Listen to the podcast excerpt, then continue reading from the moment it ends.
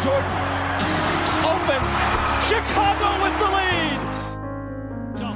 For Durant. Oh, Wade, what a play! Rose trying to get open, fires away. Bang! It's over. The Bulls win. James for the win. It's gone. LeBron James at the buzzer. Curry gets it. Fakes. Fires three-pointer. Καλησπέρα σε όλους και καλώς ήρθατε στο NBA podcast του Hack and Roll. Καλώς ήρθατε στο Around the League. Είμαι ο Μάνος. Εγώ είμαι ο Βασίλης.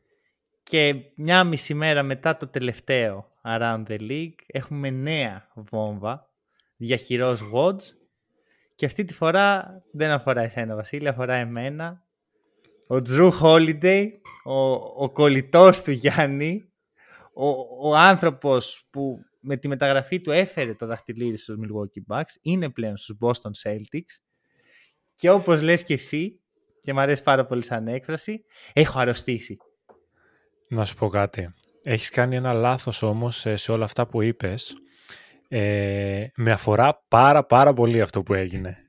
Όχι, δεν είπα ότι δεν σε αφορά. Είπα ότι. Είπες αυτή τη φορά αφορά ε, εμένα και όχι εσένα. Ναι, με αφορά, πίστεψέ με, σχεδόν εισάξια με σένα.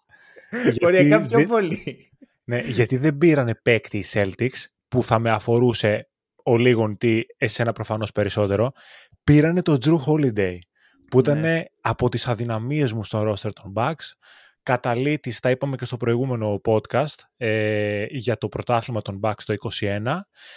By the way, να πω εδώ στο, στον κόσμο, μας, πραγματικά αξίζει αν πέφτει στα χέρια τους, ε, μάλλον στα αυτιά τους πρώτα αυτό το επεισόδιο, αξίζει να πάνε να ακούσουν το προηγούμενο, γιατί πολλά πράγματα θα έχουν connection, Ναι. γιατί είναι και πάρα πολύ φρέσκα όλα όσα έχουμε πει και νομίζω ότι θα μπορεί ουσιαστικά να θεωρηθεί και part 2 του προηγούμενου επεισοδίου. Ακριβώς. Δεν θα το ονομάσουμε έτσι, γιατί έχουμε Όχι, πια όχι. τον Around the League, αλλά όντως είναι η συνέχεια. Απλώς δεν έχουμε εδώ το Φίλιππο και να πούμε κιόλας και να το πω έτσι, γιατί είμαι ιδιαίτερα χαρούμενος γι' αυτό. Το επεισόδιο αποφασίσαμε να το κάνουμε πριν καμιά ώρα, όχι, πριν 40 λεπτά. Δηλαδή, Ναι. μιλήσαμε, έγινε το trade, τρελαθήκαμε και οι δύο.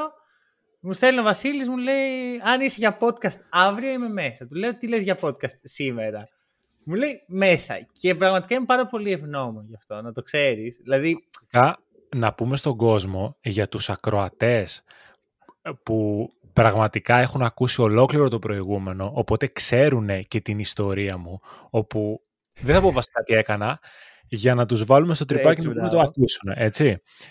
Υπάρχει λοιπόν μια ιστορία, όσοι ακούσατε το προηγούμενο podcast για το trade ε, του Lillard στους Bucks, υπάρχει μια ιστορία για το πώς έμαθα εγώ για αυτό το trade. Σήμερα θα σας πω την άλλη ιστορία που ε, δεν έμαθα ότι ο Τζρου πάει στους Celtics κάπως περίεργα, αλλά όταν μου πρότεινες να κάνουμε podcast σήμερα, ήμουνα πάλι σε μια περίεργη φάση, όπου έφτιαχνα ζύμη για πίτσες. Γενικά, όπως βλέπεις, είμαι πολύ στην κουζίνα ή θα φτιάχνω κάτι, θα πλένω πιάτα. Οπότε, ναι, δεν ξέρω. Από εδώ και πέρα, νομίζω, μέχρι να ξεκινήσει η σεζόν, θα προσέχω λίγο όταν πηγαίνω στην κουζίνα. Θα έχω πάντα το κινητό δίπλα μου, γιατί μπορεί να έχουμε breaking news. ε, έμαθες από, από ειδοποίηση ή από το μήνυμά μου; Ε, ταυτόχρονα σκάσανε. Το έβλεπα Αλήθεια. στο Twitter εκείνη τη στιγμή και σκεφτόμουν να στείλω στην ομαδική και βλέπω εσένα να γράφεις Drew Holiday με κεφαλαία και έγινε μετά το Τζέρτζελο. Εντάξει. Ναι, ξέρεις, δεν μπορούσα να σε πάρω τηλέφωνο γιατί είχα εκστασιαστεί. Δεν ε, δε- δεν φαντάζεσαι πώς έκανε. Ξέρω, εγώ. πήγαινα πέρα εδώ στο δωμάτιό μου. Να πω εδώ στον κόσμο ότι εγώ σήμερα σηκώθηκα και λέω ας μην πιω καφέ σήμερα. Έτσι, δεν έχω κάτι να κάνω. Και με το που αποφασίσαμε να πάμε να κάνουμε επεισόδιο, πήγα γρήγορα και ένα καφεδάκι και το ήπια για να είμαι έτοιμος. Ε, οπότε καταλαβαίνετε τι πρέπει να κάνετε. Στηρίχτε το podcast. Ε, και να πω επίσης ότι υπάρχει κάπου ένα επεισόδιο έτσι ε, παλιότερο. Τότε ήμ- ήμασταν ακόμα εγώ και ο Νίκος στα μικρόφωνα. Δεν θυμάμαι ακριβώς τι λέγαμε, αλλά με πιάνει έτσι μια, μια έκρηξη αγάπης προς τον Τζρου, γιατί και εμένα είναι μεγάλη δυναμία μου αυτός ο παίκτης. Ότι τι παιχταράς είναι και είναι ακριβώς αυτό που θες για να πάρει τα χτυλίδι και τα σχετικά. Και εκεί που καταλήγει το επεισόδιο είναι να μου λέει ο Νίκος, άρα με λίγα λόγια, Drew Holiday στους Celtics. Και του λέω, πω, τι ιδέα ρε, είπες τώρα, ξέρεις, έχω τρελαθεί. Μιλάμε για φάση που ο Τζρου είναι στους Bucks, έτσι. Ήταν οι αρχές του κιόλας. Ξέρεις, είναι εκεί που ακόμα... Ε, ρε παιδί μου, όταν ο Τζρου ήταν στους Pelicans, καλός ή κακός, δεν είχε τόσο exposure. Θεωρώ ότι ναι. και εγώ, αλλά και πολλοί άλλοι μέσα στο NBA community, κατάλαβαν πόσο σπουδαίος είναι ο Τζρου όταν πήγε στους Bucks και όταν ήταν σε έναν contender. Και εντάξει, νομίζω ότι το δαχτυλίδι μιλάει από μόνο του. Καλά, ξεκάθαρα. Για όλους τους παίκτες ισχύει αυτό. Έτσι. Βλέπεις ε, τα στοιχεία που κάθε παίκτης πούμε, φέρνει στο παρκέ, αλλά για να έχουν αξία όλα αυτά τα χαρακτηριστικά πρέπει να τα δεις και σε ένα επίπεδο που γίνεται πρωταθλητισμός. Γιατί στους ναι. Pelicans δεν έκανε πρωταθλητισμό, στους Bucks έκανε και το απέδειξε ας πούμε με τον πλέον πετυχημένο τρόπο. Ακριβώς. Και ε, η ιδέα μου είναι ότι αν ο Τζρου δεν είχε πάει στους ε, Bucks δεν θα μπορούσε να πάρουν αυτό το Δεν θα ήταν Καλά, είναι ξεκάθαρο αυτό. Ωραία. Δηλαδή ήταν το βασικό πρόβλημα για τους Bucks τότε που το συζητούσαν οι περισσότεροι ότι ο Μπλέτσο, ok, είναι καλός στην άμυνα, αλλά στην επίθεση οι Bucks θέλουν κάτι διαφορετικό. Ήταν πολύ σοβαρό πλήγμα, ας πούμε, ο Μπλέτσο για, τον, για την επίθεση των Bucks και πραγματικά αυτό το piece που έλειπε φάνηκε να είναι ο Τζρου, ε, χτίζοντας μια, αν όχι την καλύτερη ομάδα, σίγουρα πολύ καλή ομάδα και με τις συγκυρίες φυσικά κατάφεραν να κερδίσουν το δαχτυλίδι. Ναι. Τώρα θα μας πληγώσει ο Τζρου, από ό,τι φαίνεται. Πόσο, ρε, είναι, είναι καμιά φορά το NBA σε πιάνει. Γιατί, εντάξει, το ότι οι Celtics και οι Bucks έχουν πλέον μια ιστορία οχταετίας. Νομίζω η πρώτη φορά ήταν. Όχι, το 16 πρέπει να ήταν η πρώτη φορά που βρέθηκαν. Ναι, το 16. Ε, έχουν αυτή την ιστορία από πίσω. Πάει τώρα και ο Τζρου Celtics με καραμπόλα. Είναι και η πρώτη χρονιά που κάνουμε μαζί podcast. Δηλαδή, για όποιον δεν το ξέρει με κάποιο τρόπο, είμαι ο Celtic fan. Ο Βασίλης είναι diehard Γιάννης fan.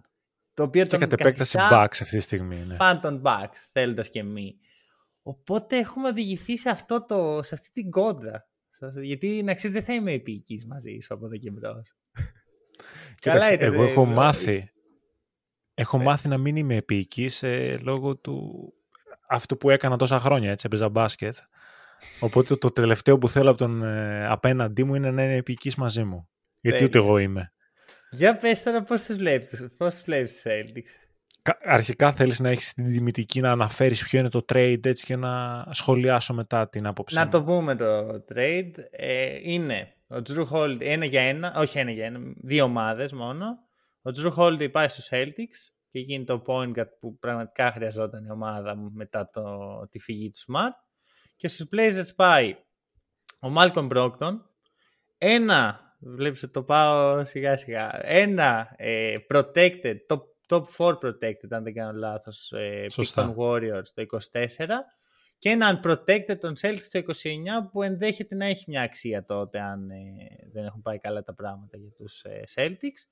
Αλλά το πιο σημαντικό piece είναι ο Time Lord Robert Williams, ο οποίος είναι πλέον Blazer. Ε, μεγάλο pick-up, αν θες τη γνώμη μου. Εντάξει, θα μιλήσουμε πολύ για Time Lord σήμερα, θα έχει την τιμητική του και θα έχω και έτσι μια, λίγο μια θλίψη, ρε παιδί μου, γιατί πραγματικά τον πίστευα αυτόν τον παίχτη. Είναι όλα όσα θες από ένα σύγχρονο center και περιμένω να δω πόσο Aiton θα καταφέρει να παίζει πάνω από 15 λεπτά. Εκτός να τους δούμε μαζί το, το αποκλείω και το πρώτο και το δεύτερο, αλλά θα τους πιάσουμε νομίζω το, τους Blazers λίγο προς το ναι, τέλος, γιατί ναι, τώρα ναι, αξίζει να πούμε τι είναι ο Holiday για τους Bucks, αυτή, για τους, ε, έχω μείνει ακόμα. Τους Bucks δεν είναι, πλέον, δεν είναι. μπορεί να είναι, μπορεί να είναι, ο Δήμιος. Θα δούμε. Ή, ή, ξέρεις, ή ο impostor, ξέρεις, ο κατάσκοπος. Ή ο impostor. Ένα από τα δύο. Λοιπόν, έτσι, σαν μια πολύ πρώτη σκέψη που κάνω, γιατί και σε εμάς ακόμα το, το trade δεν έχει καταλαγιά στο μυαλό μας. Δηλαδή είναι η πρώτη σκέψη πραγματικά που κάνουμε. Sorry, σε, σε διακόπτω, αλλά ναι, πρέπει ναι. να το πω. Πόσο hack and roll είναι αυτό. Εσύ; Σκάει η βόμβα της πενταετίας που λέγαμε. Λίλαρτ δεν κουνιέται φίλο. Κανονικά Σάββατο όπως λέγαμε. Σκάει ναι. όμως το trade του Drew. πρέπει να κάνουμε. Μα έτσι είναι. Εδώ δεν θα τρέξει να κάνει κανείς podcast. Ακριβώς. Τρέχουμε εμείς. Ακριβώς. Έχω περιέργεια να δω αν θα υπάρχει πάλι αυτός, αυτή η πληθώρα podcast που υπήρχε την προηγούμενη εβδομάδα με το Dame. ε, όσο αφορά το, τον holiday στους ε, Celtics λοιπόν, εμένα ας πούμε το μυαλό μου λειτουργεί με τέτοιο τρόπο ώστε πολύ γρήγορα να χωρίσω το roster των Celtics σε δύο υποκατηγορίες. Παρότι το μπάσκετ προφανώς είναι συνδυαστικό και δεν παίζεται έτσι, αλλά αμέσως αμέσως σκέφτομαι μια υπερπλήρης ε, πλέον πρώτη ε, στα guards και στα forwards, ε, που πραγματικά νομίζω ότι αυτή τη στιγμή είναι η καλύτερη στο NBA, από άποψη ταλέντου και χαρακτηριστικών. Το αν θα είναι και στο παρκέ θα φανεί, αλλά ξέρεις, ε, μέχρι αποδείξεις του εναντίου αυτή είναι στα μάτια μου ε, η καλύτερη πρώτη γραμμή και μια σχετικά άδεια πίσω γραμμή στους ε, ψηλούς, άδεια υπό την έννοια ότι ο Πορζίγκης είναι καταπληκτικός, αλλά είναι ένας παίκτης ο οποίος είναι πολύ πιθανό να μην κάνει γεμάτη χρονιά, δεδομένου του παρελθόντος του, του ιστορικού που έχει. Και υπάρχει και ο Αλ Χόρφορντ, ο οποίος είναι πραγματικά ε, αϊθαλής, αλλά ξέρεις, μεγαλώνει συνέχεια και ναι. πλέον δεν έχει και την υποστήριξη του Grant Williams ή του Robert Williams που είχε τα προηγούμενα χρόνια. Πονάει πάρα πολύ η φύγη του Grant τώρα. Πονάει πάρα πολύ. Το ιδανικό νομίζω για τους Celtics θα ήταν να μην είχαν δώσει τον Grant. Mm, το, καλά, εκεί θα ήταν πολύ ακραίο το πράγμα μετά. Ναι, να μην είχε φύγει ο Grant. Αλλά Ισχύει. Ξέρεις, μπορεί να μην φτάνανε βέβαια μετά αν δεν μπορείς να χτίσεις την ιστορία, γιατί μπορεί να είχαμε φτάσει μέχρι εδώ. Ακριβώς. Γιατί δεν ξέρεις. Ή να ήταν πίσω ο Grant. Πώς; Ή να ήταν πίσω του, του trade ο Grant. Επίσης. Ναι, Ωραία, θα σου πω το εξής. Ε, με βρίσκεις εν μέρη σύμφωνο. Γιατί αν στο, υπάρχει το καλό και το κακό σενάριο όσον αφορά τη frontline, που το εξήγησες ουσιαστικά, ως προς το ότι αν ο Πορζίνκη είναι υγιής και αν ο Χόρφορντ μπορεί να παρουσιαστεί σε ανάλογα επίπεδα. Που εντάξει, το καλό με τον ε, άλλο είναι ότι το παιχνίδι του δεν βασίζεται σε αθλητικότητα ή σε κάτι τέτοιο. Παρ' όλα αυτά, ο χρόνος είναι αμήλικτος. Ακόμα και για αυτούς τους παίχτες. Αν λοιπόν πάρεις το καλό σενάριο, τότε και η front line των Celtics δεν είναι κακή. Εντάξει, θα, θα ανεβαίνει και ο Tatum αρκετά φέτος, ε, κατά πάσα πιθανότητα, και θα κληθούν να βρουν και λύσεις από πιο κάτω. Ε, απ' την άλλη, εγώ αυτό, εντάξει, το κακό σενάριο, ναι, ναι, δεν είναι ωραίο. Συγχρόνως όμως, οι τρεις καλύτεροι παίχτες των Celtics πλέον είναι πίσω από αυτό. Είναι οι, οι τρεις Jays. Drew, ε, Jason και Jalen. Πλέον είναι JJJ, ε. JJJ φάση. Ναι, θα πρέπει να πάρουν τον Jaren Jackson Jr. να το... Ε, άλλη δεν είναι αυτή η γραμμή χτισήματος ομάδα των Celtics, αυτή είναι η γραμμή τους. Παίρνουν Κοίτα, ό,τι J υπάρχει. Πω κάτι. Μου έχει τύχει σε δουλειά να έχω πάρα πολλούς συναδέλφους οι οποίοι το όνομά τους αρχίζει από Z. Και πάντα okay. είχα αυτή τη σκέψη. Τώρα υπάρχει κάποιος έτυχε. Ήταν πάρα πολύ. Και ξέρεις, δεν βρίσκει εύκολα ε, επίθετα από Z. δεν ήταν Α, δεν ήταν Σ, ήταν Z. Και το σκεφτόμουν. Μπορεί να είναι κάτι τέτοιο. Αλλά εμένα αυτό που με προβληματίζει στους Έλληνες για να πάω σαν ε, ρεαλιστής που προσπαθώ να είμαι σε τέτοιες περιπτώσεις, στο αρνητικό σενάριο πρώτα, ότι έχουμε ένα θέμα στο βάθος αυτή τη στιγμή. Δηλαδή, μια ομάδα που υποτίθεται ότι μέχρι πέρσι είχε το βάθος, είχε παίχτες έτσι, έκανε δύο trade μάλλον τρία άμα βάλεις και το sign and trade του Grant Williams, στα οποία έδωσε τέσσερις σημαντικούς παίχτες από το rotation της και πλέον είναι μαζί με τους δύο που ήρθανε, είναι έξι οι παίχτες που τους βλέπεις και λες ok, αυτοί θα είναι, θα παίζουν πολλά λεπτά, θα είναι συνέχεια εκεί, θα είναι στο rotation. Μετά καλ, ε, καλούνται οι Celtics να βρουν κάτι άλλο, να, να βρουν λύσεις από παίκτες που δεν είναι proven πλέον. Ή μάλλον δεν είναι ακόμα proven. Όπως είναι η αδυναμία μου ο Σβή Μίχαλιουκ. Τώρα θα πάρει την ευκαιρία του. Ο Σαμ Χάουζερ. Ε, μπορεί να είναι ο, ο Σάε Μπρισέτ που είναι καλή περίπτωση αλλά και αυτός δεν τον έχουμε δει. Θα είναι ο Λουκ Κορνέτ, θα είναι ο Νεμάια Σκουέτα, θα είναι ο Τζόρνταν Βόλς. Κανένας από αυτούς δεν μπορώ να βάλω το χέρι μου στη φωτιά ότι αυτός είναι ο παίχτη. Εγώ το πρόβλημα που εντοπίζω αυτή τη στιγμή για τους ε, Celtics, όπως λες και εσύ, είναι το βάθος, αλλά με τον εξής τρόπο. Βλέπω ότι στα guards και στα forwards υπάρχει μια ποικιλία. Ε, ώστε να βγει η regular season. Θεωρώ ότι στη regular season, στα guards και στα forwards δεν θα υπάρχει θέμα. Αν δεν γίνει step up από κάποιον από αυτούς στα playoffs, ώστε να μπορέσει να βρει ένα ρόλο 7 λεπτού, 8 λεπτού, εκεί ίσως υπάρχει θέμα με τα, λεπτά, με τα λεπτά, σε βάθος ας πούμε σειρών. Αλλά εντοπίζω πρόβλημα στο βάθος το, στο center και στη regular season, ακόμη και αν ο Horford και ο Porzingis είναι υγιείς. Γιατί, Γιατί; είναι ένα γιατί θα πας με δύο πεντάρια όλη τη χρονιά; Όχι, εσύ θα βάλεις λίγο κορνέτ, θα βάλεις λίγο μπρισέτ. Δεν... Εμένα δεν με ανησυχεί αυτό. Και ο Κουέτα είναι καλός ε, παίχτης. Πορτογάλος. Ναι, αυτό ήθελα να αναφέρω τον Κουέτα. Είναι ερωτηματικό. Δεν τον έχω παρακολουθήσει καθόλου, να είμαι ειλικρινής. Αν μπορεί να καλύψει τη θέση με τον Κουέτα. Ε, δεν okay. θα είναι ο Κουέτα. Να, σου, να σου πω τι πιστεύω. Γιατί regular λέω. Ναι, ναι. δεν θα είναι. θα πεις ότι αυτός είναι ο παίχτης, αυτός θα φέρει τελικά το δαχτυλίδι. Αλλά δεδομένου ότι έχω δει στου Έλξ να παίρνει λεπτά ο Νόα Βόνλε. Δεν με φοβεί, δεν τρομάζω. Ξέρεις, Κουέτα, ναι, να τον δοκιμάσουμε. Γιατί όχι, Πορτογάλος. Επίσης, να, να θυμίσω ότι ο Κουέτα φέτος ήταν στο στόχαστρο της Παρτιζάν.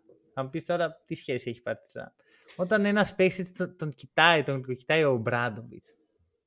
Ε, δεν μπορείς. Επίσης είναι και Sacramento King ήταν πέρσι, οπότε έχω και από εκεί λίγο τη σύνδεση. Δεν είναι τυχαίο.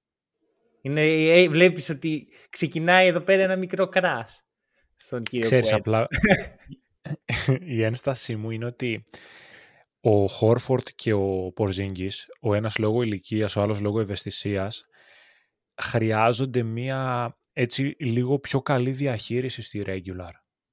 Που όταν είχε πρωτογίνει το, το trade με τον Porzingis, ε, εγώ ήμουνα πιο αισιόδοξος για το ότι ο Porzingis θα μπορέσει να είναι υγιής στα playoffs, δεδομένου του ότι υπήρχε και ο Robert Williams και ναι. αν δεν κάνω λάθος δεν ξέραμε τι θα γίνει με τον Grant Williams ακόμα όταν είχαμε κάνει το αντίστοιχο podcast. Οπότε στην περίπτωση που έμεναν και οι δύο Williams, θα μπορούσε κάλλιστα ο Πορτζίνγκης να έχει μια πάρα πολύ καλή διαχείριση κατά τη διάρκεια της regular και να είναι πανέτοιμος και φρέσκος για τα playoffs, που εκεί πραγματικά αν είναι υγιής, είναι X-Factor ξεκάθαρα. Αλλά τώρα θα πρέπει να παίξει στη regular και θα πρέπει να παίξει αρκετά. Αντιστοίχως και ο Χόρφορντ. Και δεν ξέρω αυτό αν θα βγάλει στον Πορζίνγκης τραυματισμούς στα playoffs ε, και στον Χόρφορντ κόπωση okay. λόγω ηλικίας δεν το βλέπω, αλλά θα δούμε πώς θα εξελιχθεί. αλλά στα γιατί... δεν το φοβάμαι τόσο πολύ. Εντάξει, στα γκάρ υπάρχει και ο, το θηρίο που λέγεται Derek White, ο οποίος επιβίωσε. Σε έφυγαν όλοι, έφυγε ο Μπρόγκντον, έφυγε ο Σμαρτ, αυτός εκεί σταθερός. Και εν τέλει φάνηκε ότι όντως αυτό που έβγαινε πέρσι, ότι υπάρχει μια ιδιαίτερη εκτίμηση στο πρόσωπο του White θα είναι, θα έχει φανεί ότι ισχύει και ότι αυτός ήταν ο παίχτη που είχαν βάλει οι Celtics σαν προτεραιότητα. Τώρα εντάξει, υπάρχουν πάντα Jalen, Jason, είναι, είναι η στιγμή ας πούμε που φεύγουμε από το «Α, είναι πιτσιρικάδες που ανέρχονται και τα σχετικά», πλέον υπογράφουν αυτοί τα μεγάλα συμβόλαια και αυτοί πρέπει να κουβαλήσουν. Γιατί από εκεί, καλά τα λέμε όλα αυτά, τα πίσει γύρω τους και τα σχετικά, ο Τζρου είναι εξαιρετική προσθήκη και είναι απίστευτη πολυτέλεια να είναι στο ρόστερ σου. Αλλά οι παίχτες που πρέπει να βγουν μπροστά ξέρουμε ποιοι είναι. Και τώρα δεν υπάρχει δικαιολογία. Είναι... Φέρνει λίγο στη φάση του Γιάννη με το Λίλαρτ που λέγαμε. Ότι okay, τι θα κάνει ο... Άμα χάσουν, ποια είναι η δικαιολογία πλέον. Δεν υπάρχει. Να προσθέσω λίγο κάτι πάνω σε αυτό, με τα... γιατί ξέρεις είναι πολύ φρέσκα και τα δύο trade για δύο contenders, ας πούμε, που είναι και στην ίδια πλευρά, υπάρχει και αυτή η προϊστορία. Ναι, χτίζεται ένα πολύ ωραίο narrative αυτή τη ε. στιγμή. Αλλά ε, στο μυαλό μου είναι και μια πολύ καλή ευκαιρία να αναφερθώ σε κάτι που μου έρχεται τώρα σκεπτόμενος όλες αυτές τις κινήσεις το τελευταίο διάστημα, γιατί καμιά φορά ο κόσμος παρεξηγεί το πόσο εύκολα μπορεί να χτιστεί μια ομάδα και άντε να κάνουμε ένα trade, να πάρουμε και αυτόν τον παιχταρά που είναι διαθέσιμος ή τον άλλον και ούτω καθεξής παρατηρούμε και στις δύο πλευρές ότι μετά τα trades ε, ουσιαστικά υπάρχει πρόβλημα στο βάθος, γιατί αναγκάζεσαι να δώσεις κομμάτια. Οπότε μια ομάδα η οποία θέλει να φτάσει μέχρι τέλους, θέλει να πάρει δηλαδή το δαχτυλίδι, οφείλει να μπορεί να παράξει και παίκτες. Όχι Ναι. απαραίτητα superstar σε αυτό το επίπεδο, αλλά παίκτες που θα εξυπηρετούν ένα συγκεκριμένο ρόλο. Δεν μπορείς όλα τα κομμάτια να τα βρίσκεις έτοιμα και να τα παίρνεις. Αν δεν χτίσεις κι εσύ κάτι, στο τέλος δεν θα σου βγει κατά πάσα πιθανότητα σε καλό. Και αυτή τη στιγμή και οι Bucks και οι Celtics καλούνται να βρουν ρολίστες μέσα στο υπάρχον roster. Ακριβώς. Και, Και να τους θα πω αναπτύξουν. ότι Είναι δύο ομάδες οι οποίες η κάθε μία με τον τρόπο της το έχει καταφέρει αυτό. Παράδειγμα, οι Bucks, άμα δεις πώς έφερε στο προσκήνιο τον Brook Lopez, ας πούμε, η ομάδα. Ξέρεις, ο, ο Brook Lopez ήταν έτοιμος να σταματήσει την καριέρα του. Πριν τους Ξεκάθαρα. Bucks. Και τον άλλαξε, τον έκανε έναν τελείως διαφορετικό παίχτη, ε, βασισμένο στις ανάγκες της ομάδας.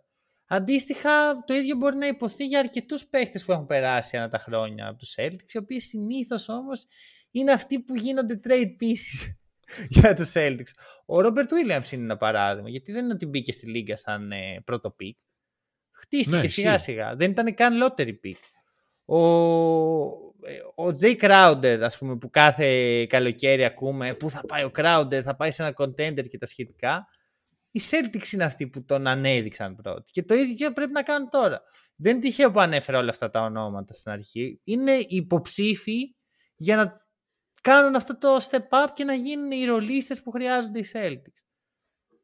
Ακριβώς και αυτό πολλές φορές για μένα έχει πάρα πολύ ενδιαφέρον μέσα στη σεζόν γιατί ξέρεις τα βλέμματα πάντα πέφτουν στους ε, stars και στα πρώτα ονόματα αλλά αυτές είναι οι λεπτομέρειες που στο τέλος κάνουν τη διαφορά. Ναι. Γιατί ο Γιάννης, ο Λίλαρτ, ο Τέιτουμ, ο Τζέιλεν Μπράουν, ο Γιώκητς, ο Μάρεξ, όλα τα πρώτα ονόματα των ομάδων θα τα κάνουν αυτά που είναι να κάνουν. Λίγο πολύ θα τα κάνουν. Τώρα ένα μάτς παραπάνω, ένα μάτς παρακάτω μπορεί και αυτό να παίξει το ρόλο του, αλλά ο Tatum ξέρεις ότι θα είναι εκεί. Ο Γιάννης ξέρεις ότι θα είναι εκεί.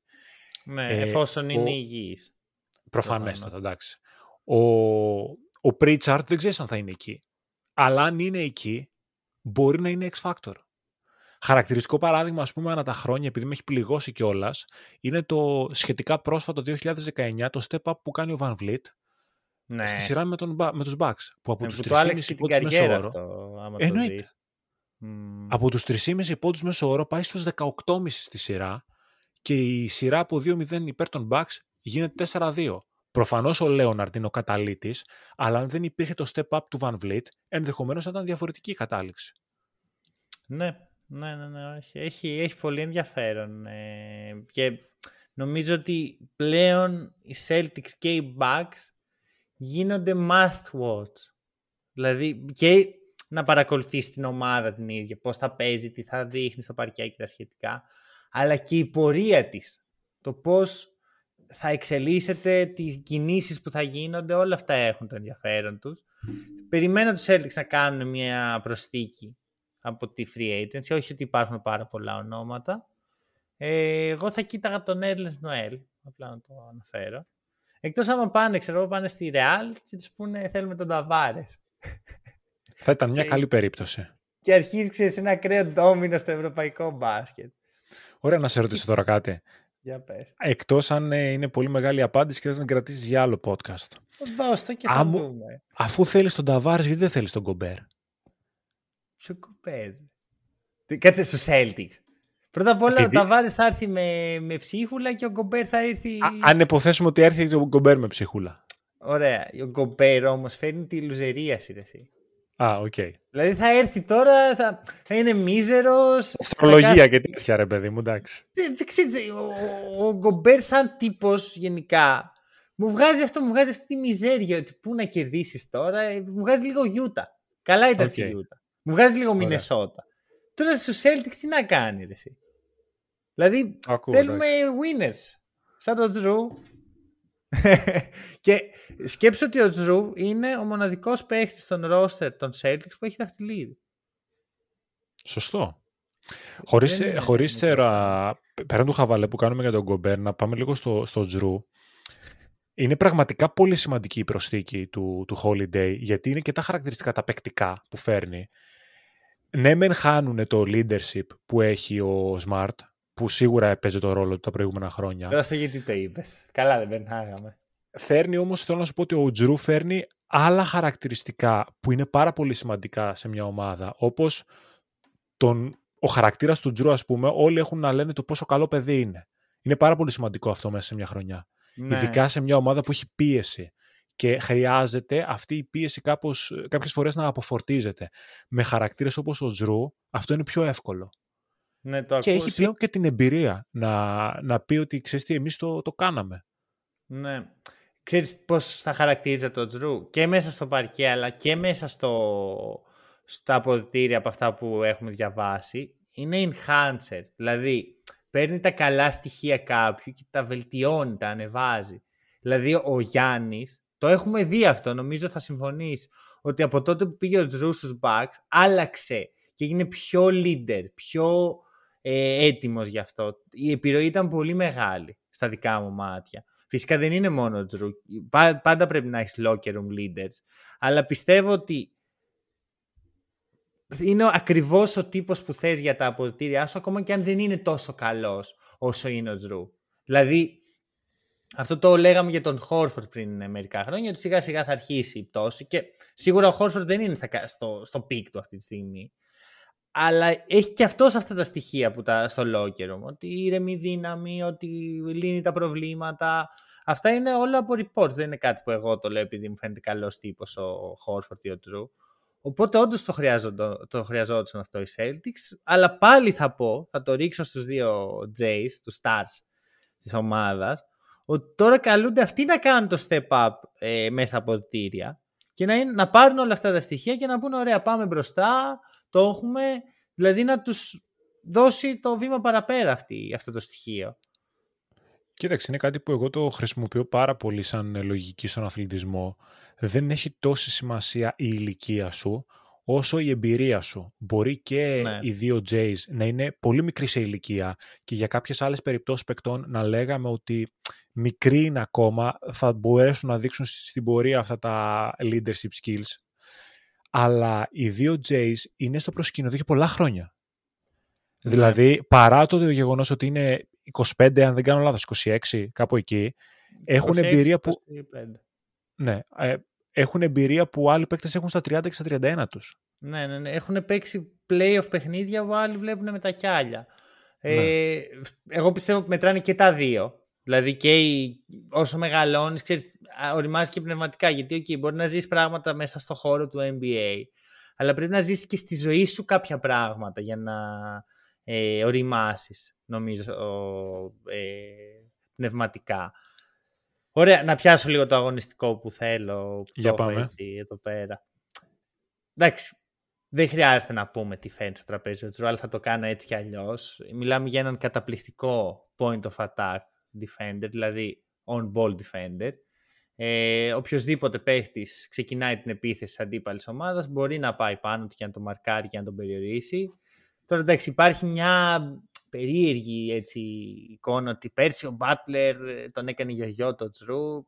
Τώρα, άμα κάποιος είδε αυτή τη σειρά backs hit και είπε Α, το πρόβλημα είναι ότι ο Τζρου δεν μπορεί να μαρκάρει τον Butler, δεν, δεν ξέρω τι να πω ε, φέρνει στην επίθεση αυτό το στοιχείο που σε μεγάλο βαθμό έφερνε και ο Smart. Λίγο διαφορετικά βέβαια, γιατί θεωρώ ότι ο, ο Smart ήταν καλύτερος playmaker, αλλά ο Drew είναι λίγο καλύτερος scorer. Ε, και αυτό το πράγμα που περιγράφω είναι το facilitating, ότι δεν χρειάζεται, είναι οικονομικός, δεν χρειάζεται να παίρνει πολλές προσπάθειες, δίνει τη δυνατότητα στους συμπαίχτες του να πάρουν τις θέσεις που πρέπει και τότε να μοιράσει το παιχνίδι και να ξεκινήσει την επίθεση.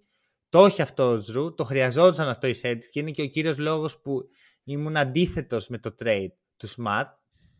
Και τώρα με αυτό που έγινε βγάζει νόημα ο Πορζίνκης γιατί έχεις και, τα, και κάποια από τα στοιχεία που έδινε ο Smart και τα νέα στοιχεία που φέρνει ο Πορζίνκης. Σίγουρα δεν είναι το ίδιο οπότε εδώ θα χρειαστεί χρόνος να δούμε τι μορφή θα πάρει το παιχνίδι των Celtics αλλά νομίζω ότι είναι το Final Four, ρε παιδί μου. Δεν χρειάζεται κάτι άλλο σε αυτά τα κομμάτια, στα, στο πάνω μέρος του roster. Τώρα είναι ότι πάρουν σε ρολίστα. Έχω μία, συμφωνώ σε όλα, είπε, όλα όσα είπες, έχω μία μικρή ένσταση στο πόσο οικονομικός θα μπορέσει να είναι ο Τζρου. Γιατί η αλήθεια είναι, επειδή εντάξει, έχω δει πάρα πολύ backs, πολλές φορές ο Τζρου δεν ήταν οικονομικός στην επίθεση. Απλώς νομίζω, αυτό είναι δηλαδή το take μου αυτή τη στιγμή, νομίζω ότι με τους Celtics θα είναι πιο οικονομικός, διότι είναι διαφορετικό το στυλ παιχνιδιού. Μπράβο. Αυτό ακριβώς θα σου απάνταγα κι εγώ. Θυμάσαι που συζητάγαμε στο προηγούμενο επεισόδιο, πηγαίνετε ακούστε το. Δηλαδή, άμα, άμα έχετε φτάσει μέχρι το 30 και δεν έχετε ακούσει το προηγούμενο, οριακά, οριακά χτύπημα στην καρδιά. Ε, θυμάσαι που συζητάγαμε ότι οι Bucks γενικά δεν παίζουν με pick and roll, αλλά ο Γιάννης έχει πάρα πολύ νόημα να παίξει pick and roll μαζί του. Οι Celtics δεν το έχουν αυτό. δηλαδή, έτσι κι αλλιώς η τάση των Celtics είναι να φεύγουν από το pick and roll και να παίζουν ένα διαφορετικό στυλ μπάσκετ. Οπότε τώρα ο Jrue δεν χρειάζεται ούτε να κάνει αυτό που δεν ήταν και ποτέ καλός στο να τρέξει ένα pick and roll. Θα δούμε κάτι τελείως διαφορετικό. Θα δούμε ένα πιο σύγχρονο παιχνίδι, πιο κοντά σε αυτό που ο Μαζούλα προσπάθησε να παίξει πέρσι. Δηλαδή το 5 out του Μαζούλα ταιριάζει καλύτερα εδώ τώρα με τον ε, Jrue παρά με τον Smart. Επίσης έφυγε και ο Williams, οπότε δεν χρειάζεται τον, ε, τον δημιουργό που θα του βγάζει τα εύκολα καλάθια. Εντάξει, ο, ο Ρόμπερτ είναι αρκετά ε, τερόφωτος σαν παίχτης. Νομίζω ότι είναι καλύτερο φύτο Τζρου επιθετικά στους ε, Celtics από τους Bucks. Έχει μάθει κιόλας να παίζει και σε γρήγορο τέμπο με το ομάδα του, του Milwaukee. Ε, Εντάξει, είπαμε, ξαναλέω στο προηγούμενο επεισόδιο πόσο καλός είναι στο να δημιουργεί πρόβλημα στο αντίπαλο playmaker. Και εδώ αυτό είναι κάτι που πιστεύω θα μας πονέσει αν βρεθούμε σε σειρά. Αυτό θα, Γιατί το πράγμα δεν, θέλω να πω. Δεν βλέπω το Lillard αυτή τη στιγμή που μπορεί να πάει να παίξει άμυνα. Όσο και να είπα στο προηγούμενο επεισόδιο ότι πιστεύω ότι θα κάνει ένα step up αμυντικά, δεν μπορεί να κάνει απέναντι σε αυτούς τους παίκτες step up αμυντικά.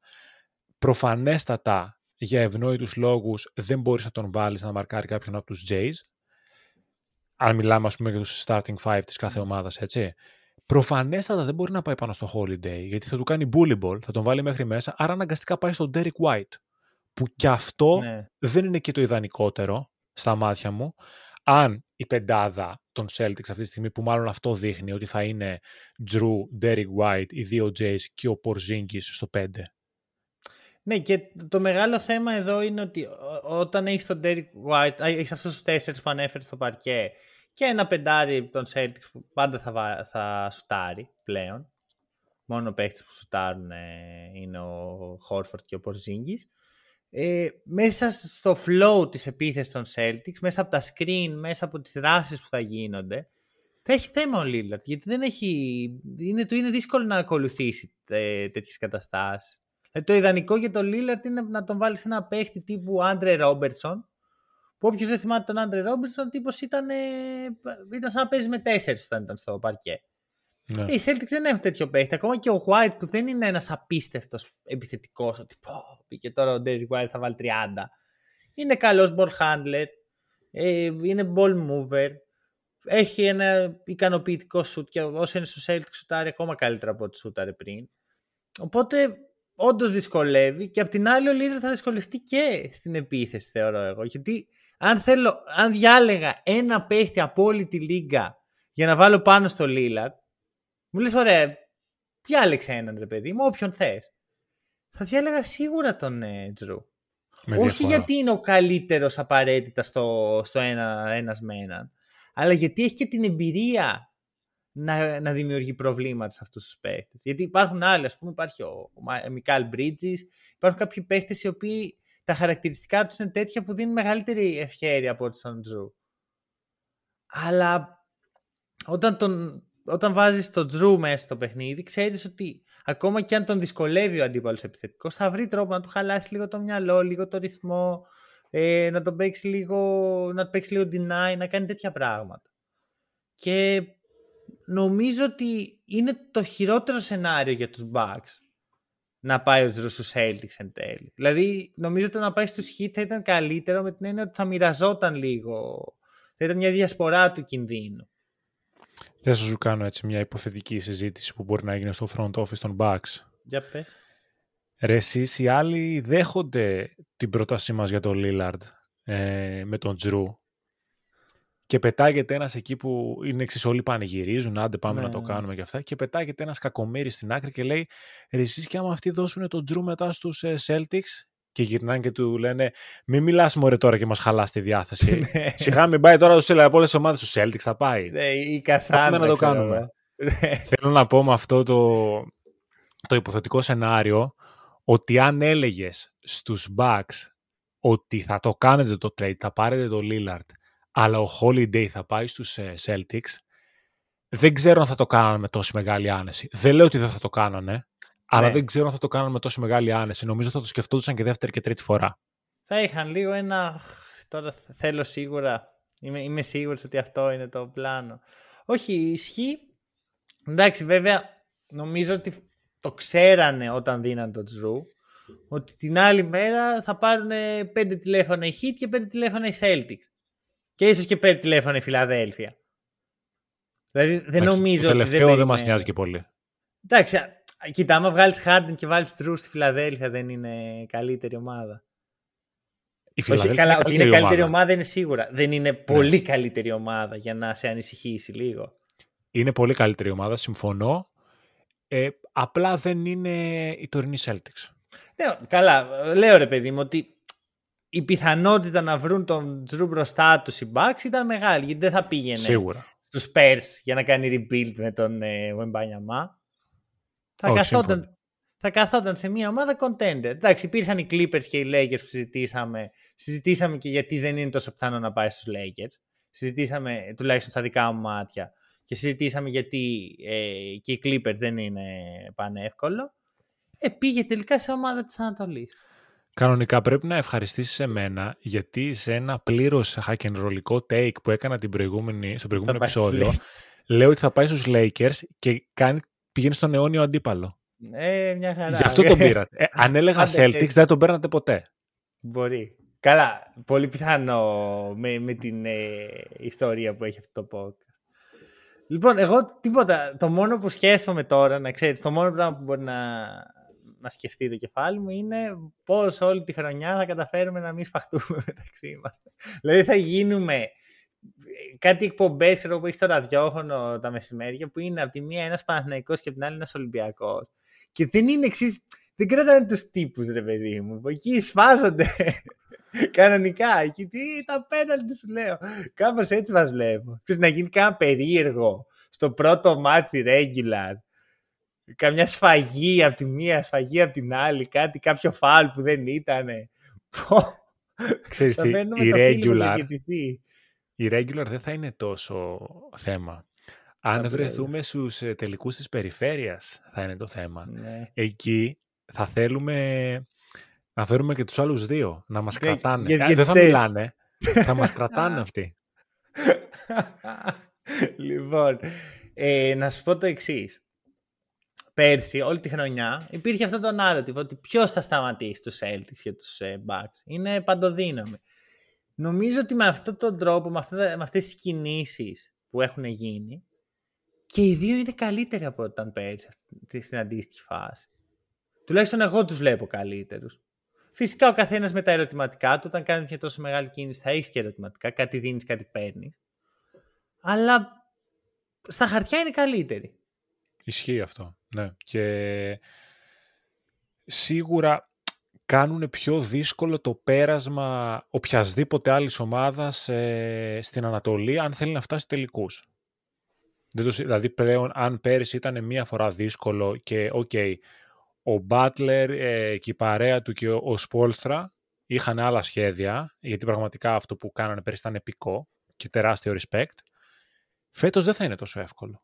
Ε, Γιατί και οι δύο θα είναι πιο ψηλιασμένοι και είναι και πιο προετοιμασμένοι και σαν roster. Και νομίζω και mental είναι πιο προετοιμασμένοι για, και για τους ε, Heat και για τους ε, Sixers. Νομίζω ότι αυτή τη στιγμή δεν θέλω να το πάρω take για να μην το χρυσουζέψω, αλλά πραγματικά δεν βλέπω πώς δεν θα δούμε Celtics Bucks στους τελικούς της Αλλά περιφέρειας. αυτά έλεγα και Έτσι εγώ όπως είναι τα πέρσι, roster. Βασίλη, άστα ρε. Άστα καλύτερα. Το, το ίδιο πράγμα. Έλεγα δεν γίνεται ρε, εσύ, παρά είναι καλή. Κοίτα, υπάρχουν οι Knicks. Οι Δεν το Knicks. πιστεύει κανένας, πιστεύω. Υπάρχουν, εγώ απλά αναφέρω ότι υπάρχουν οι Knicks Υπάρχει μια Φιλαδέλφια που κάποια στιγμή θέλοντας και μία ο Χάρντεν θα φύγει. Η Heat εμένα δεν, δεν πιστεύω ότι μπορεί να το ξανακάνουν. Καταρχάς οι Heat πρέπει να βγάλουν καινούριους λαγού από τα καπέλα τους. Γιατί ήδη δώσανε δύο κομμάτια. Ναι. Τον Gabe Vincent και τον Στρού. Που... Δεν τους δώσανε, τους τους πήραν οι άλλοι. Του πήραν οι άλλοι. Πήραν ναι. ανταλλάγματα. Ναι, αυτό, τους πήραν οι άλλοι. Έχεις δίκιο. Έχεις δίκιο. Με και τώρα που, για, τώρα που λέμε για ανταλλάγματα, επειδή έτσι λίγο το έχω μπροστά μου, νομίζω ότι αξίζει να αναφέρουμε ουσιαστικά τι έχουν πάρει οι Blazers για, Μπράβο. το Lillard. Το έχεις μπροστά, το έχω κι εγώ. Το έχω μπροστά μου. Θες να το πεις εσύ; Όχι, δώσ' το, δώσ' το. Λοιπόν, παίρνουν DeAndre Ayton, τζιτζίκι ακούγονται από πίσω, Malcolm Brogdon, okay. Robert Williams, το peak του 2024 που είπαμε προηγουμένως στο Top 4 Protected ε, πρώτου γύρου από τους Warriors, 2028 Bucks ε, pick swap, 2029 first round pick από τους Bucks, 2029 first round pick από τους Celtics και 2030 Bucks pick swap. Καθόλου άσχημα θα πω εγώ εν τέλει. Πολύ καλά ανταλλάγματα για τον Lillard, ο οποίος ξέρεις, έκανε ό,τι μπορούσε για να δημιουργήσει πρόβλημα στους ε, Blazers, θέλοντας και μη. Ε, κατάφεραν με υπομονή πρώτα απ' όλα, αλλά και χωρίς να το κρατήσουν περισσότερο από όσο έπρεπε. Γιατί αν έμπαινε η, η σεζόν και ο Lillard ήταν ακόμα στους Blazers, θα έχανε αυτόματα πάρα πολύ αγοραστική αξία. Γιατί κάθε φορά ναι. που θα πάτε για το παρκέ θα ήταν πιθανό να τραυματιστεί. Οπότε ναι, πιστεύω ότι εν τέλει, παρότι στην αρχή δεν το είδα όταν έγινε το πρώτο trade, όντως πήραν αυτά που έπρεπε για τον ε, Dame. Καταρχάς παίρνουν έναν παίκτη ο οποίος έχει προοπτική να εξελιχθεί και να γίνει αρκετά καλός, τον Ρόμπερτ Williams. ναι, ναι, ναι. Τώρα, αυτό που έλεγα στο προηγούμενο επεισόδιο ότι υπάρχουν κάποιες ελπίδες να ανεβάσει τις συμμετοχές του Aiton, εκμηδενίστηκαν και αυτές με τον ερχομό του Ρόμπερτ Williams. Γιατί προφανώς θα κοιτάξουν να αναπτύξουν τον Ρόμπερτ Williams παρά να δώσουν ευκαιρίες στον Όχι, τον Aiton δεν θα αναπτύξουν. Μπαίνει στο γήπεδο και λες σε, σε ποια είναι εσένα η πνηλία όταν ο Aiton μπαίνει στο γήπεδο. Αλλά έχουν πάρει και πάρα πολλά picks, τα οποία πολλά από αυτά βλέπω να έχουν αξία. Εκείνη ναι, τη στιγμή που γιατί θα είναι από τωρινούς contenders που άμα το δεις, ξέρεις, ε, άμα δεις στην ε, εξέλιξη που έχουν οι contenders συνήθως, έρχεται μετά μια απότομη πτώση σε αυτές τις ομάδες. Ακριβώς. Και εκεί τι να υπάρχουν ένα-δύο picks τα οποία αποκτάνε μεγάλη αξία. Και το μοναδικό που μοιάζει να μην έχει τόσο μεγάλη αξία των Warriors, γιατί είναι το 24 και θεωρητικά οι Warriors θα πάνε καλά, είναι top 4 protected. Οπότε και αυτό είναι σχετικά καλό για τα δεδομένα και τις συνθήκες που θα μπορούσε να είναι ε, πολύ χειρότερο, ας πούμε. Και με τα δεδομένα του pick, ρε παιδί μου, ότι okay, έτσι κι αλλιώς δεν θα, δεν, αν ήταν χάλια τελείως οι Warriors, δεν θα πήγαινε στο top 4, δεν θα το παίρναμε ούτως Ακριβώς.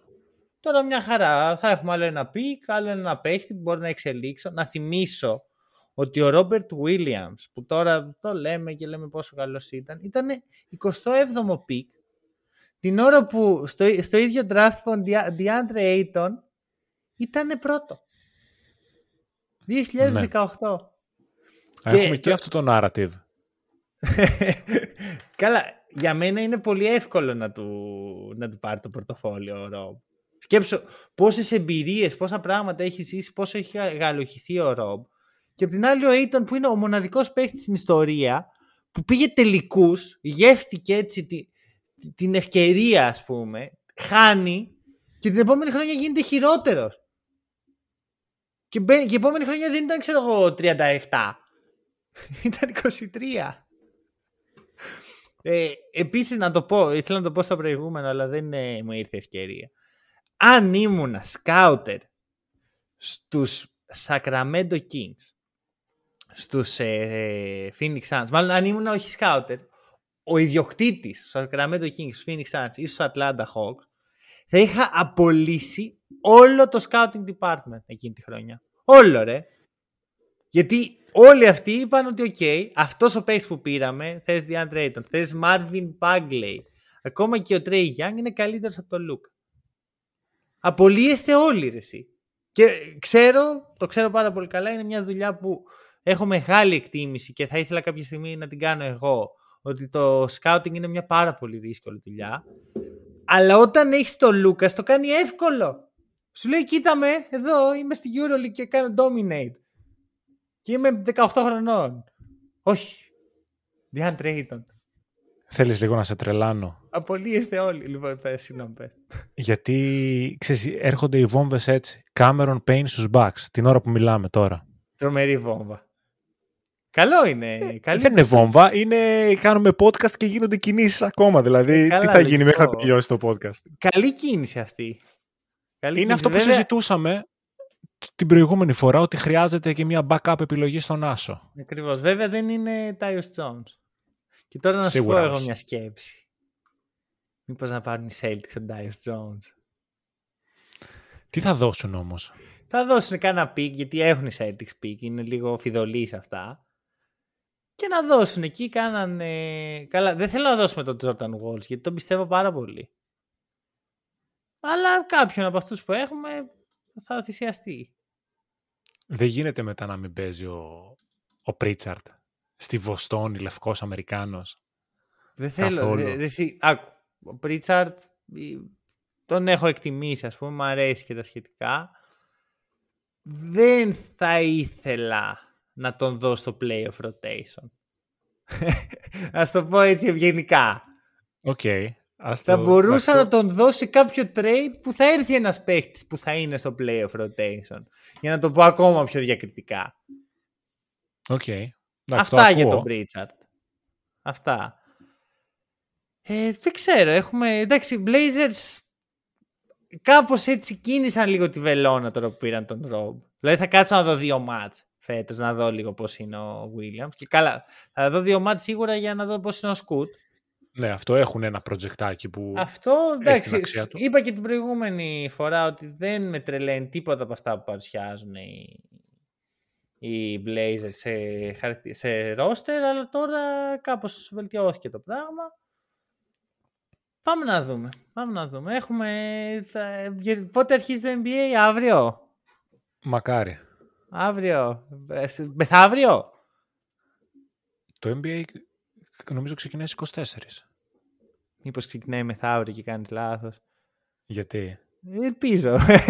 Βλέπεις ότι... Α, δεν ξέρω. Θες να ελπίσεις. Ναι, κάτι λίγο έτσι να... Αυτό όχι, όχι, όχι. Δυστυχώς. Μακάρι, αλλά όχι. Αν και μπορεί να έχουμε και άλλες κινησούλες. Ξέρεις, ε, άμα δεις καμιά μεταγραφή ακόμα στους ε, στους Celtics, δεν θα σε χαλάσει. ε. Α, α, α, Στους Celtics λίγα πράγματα είπαμε. Τώρα σκέφτομαι άλλες ομάδες. Η Heat είναι τώρα νομίζω η ομάδα στο hot seat. Η Heat νομίζω ότι με την ε, αλαζονία τους εισαγωγικά ε, σε αυτό το, αυτό το καλοκαίρι έχασαν το Lillard μέσα από τα χέρια τους. Ναι, και μετά έχασαν και τον Τζρου. Και μετά, καλά. εντάξει, με τον Τζουρ ήταν πιο δύσκολο. Γιατί ήταν, ε, ξέρεις, ένας αγώνας δρόμου που ξεκίνησαν όλοι μαζί από την ίδια αφετηρία. Και έγινε πολύ στα μπαμ. Ναι, οι Heat είχαν ε, την ball position. Οι Heat κάναν διακοπές τρεις μήνες. Και δεν αλλάξαν την προσφορά σου. Εμείς εκεί, Hero, Duncan Robertson και τα Picks, που πάντα είμαστε σε καλό επίπεδο, οπότε δεν θα είναι και ό,τι καλύτερο. Κοίτα, νομίζω ότι δεν το περιμέναν. Σου λέει τώρα ποιος θα έρθει, οι Raptors; Σιγά μην έρθουν οι Raptors, τι να μας κάνουν οι Raptors; Και ξέρεις, είδες ότι και όταν οι Raptors μπήκαν στο, στο παιχνίδι, σου λέει μέσα είμαστε, αλλά ε, Scotty Barnes εμείς δεν δίνουμε. Ο- Ναι, ξέρεις, α, γι' αυτό, το γι' αυτό λέω σνόμπαραν. την αλαζονία τους. Γι' αυτό λέω την Αυτό- αλαζονία τους εισαγωγικά. Α- Αλλά θέλω να πω ότι και άλλη μια ομάδα εμφανίστηκε με ανάλογη λογική. Οπότε δεν είναι ότι οι hit από μόνοι τους είχαν αυτή την αλαζονία. Πίστευαν ότι αυτή είναι η τιμή του Dame. να, να πάρω έτσι λίγο ένα take, πες το unpopular opinion, όπως θέλεις ονόμασέ το για τον ε, δαίμονά μου, τον ε, Butler. Για πες. Πιστεύω γούσταρε που δεν πήραν τίποτα. Λες, ε. Ο Butler νομίζω ότι αυτό θέλει να κάνει στην καριέρα του. Να είναι μόνος να το του, φε- να κουβαλάει against the odds. Νομίζω τρέφεται από αυτό. Να, δεν με νοιάζει να πάρω δαχτυλίδι πλέον, που είναι και πολύ δύσκολο. Ε, θέλω να είμαι το πρώτο όνομα στην ομάδα μου και θέλω αν μπορώ μια φορά στα δύο χρόνια να κάνω έτσι κάνα δύο καλές κηδείες σε ομάδα που είναι φαβορή στα χαρτιά και να βγαίνω να κοκορεύομαι. Μάλιστα. Okay, Ενώ μπορεί... του φέρεις το Λίλαρτ δίπλα του, δεν είναι underdog. Τόσο. Ναι, γίνεται στο πιο σοβαρό. Κοίτα, θέλω να το κάνω. Δεν, δεν το είχα σκεφτεί καθόλου, να σου πω την αλήθεια. Μην το παίζω ότι τα ξέρω όλα. Θέλω, θα μου δώσεις λίγο χρόνο κάποια επεισόδια έτσι να το σκεφτώ. Okay. Γιατί εμένα αυτά, να ξέρεις, είναι, το... είναι βούτυρα στο ψωμί μου, ρε παιδί. Τα λατρεύω, έτσι. Ψυχολογία και τι σκέφτηκε ο άλλος και πώς το είδε. Θέλω να μου δώσεις λίγο ένα διάστημα να το σκεφτώ και θα επανέλθω, υπόσχομαι. Θα το δούμε, θα το δούμε και μέσα στη σεζόν πώς θα λειτουργήσει και ο Τζίμι. Ακριβώς. Λοιπόν, νομίζω μπορούμε να το κλείσουμε εδώ. Θυμάσαι έτσι που μου έλεγες, Έλα, ρε, δεν χρειάζεται να βγει μία ώρα, θα βγει μικρό το επεισόδιο. Οριακοί είμαστε. Πήγε στην ώρα πάλι. Είμαι και οι δύο ότι έχουμε κρατήσει πράγματα πίσω. Σίγουρα. Μα βλέπω τον χρόνο πάνω και λέω: Πω, παπάει, θα, θα γίνει δύο ώρο αυτό. λοιπόν, ε, κάτι τελευταίο. Πραγματικά, δηλαδή, έχετε φέτος τα μάτια σας στο, στο podcast; Καλά, προφανώς και στο Eurostep, γιατί και εκεί θα γίνονται πάρα πολλά στην Ευρωλίγκα με, τους, ε, ε, με Ολυμπιακό και Παναθηναϊκό, αλλά αυτό το back Celtics που θα υπάρχει φέτος μεταξύ μας, ειδικά αν φτάσουμε στο σημείο στα playoff και παίξουμε και σειρά μαζί, νομίζω ότι αξίζει να το απολαύσετε, γιατί και εμείς θα το απολαύσουμε σε όλη τη διάρκεια της σεζόν, οπότε keep an eye on that. Αυτό. Ε, και, πέ, και πες και πώς να στηρίξουν το podcast για να μας στείλουν στο Βερολίνο. Όταν ε, κλικάρετε το επεισόδιο για να το δείτε, στην περιγραφή από κάτω ο Μάνος βάζει ένα link. Το buymeacoffee ε, slash hackandroll.com ε, buymeacoffee.com slash hackandroll. Slash hackandroll. OK, okay, τα είπα ανάποδα. Δεν... Είναι εκεί έτσι αλλιώς. Δεν Είναι εύκολο, δεν χρειάζεται να το πληκτρολογήσετε. Γι' αυτό και εγώ όταν ε, μας αυτοκερνάω, εκεί κλικάρω. Οπότε. Δεν χρειάζεται καν να το θυμάστε. Αφήστε, απλά πηγαίνετε εκεί, καφές. Ακριβώς. Ε, ξέρεις, ε, δηλαδή τώρα αναγκάστηκα άλλο ένας καφές. Στα γρήγορα. Όσο πιο γρήγορα μπορούσα. Για να κάνουμε το επεισόδιο. Πριν γίνει άλλη μεταγραφή. Αυτό, πριν, αυτό, αυτό τι, δηλαδή τώρα θα κάτσω ξύπνιος όλο το βράδυ να δω τώρα θα πάει ο, ο Jordan Wall θα μείνει, ελπίζω. Λοιπόν, αυτά. Ε, όπως καταλάβατε θα γίνονται και αυτά πλέον όταν έχουμε τέτοια νέα. Ευχαριστούμε πάρα πολύ που μας ακούσατε. Τα λέμε σύντομα.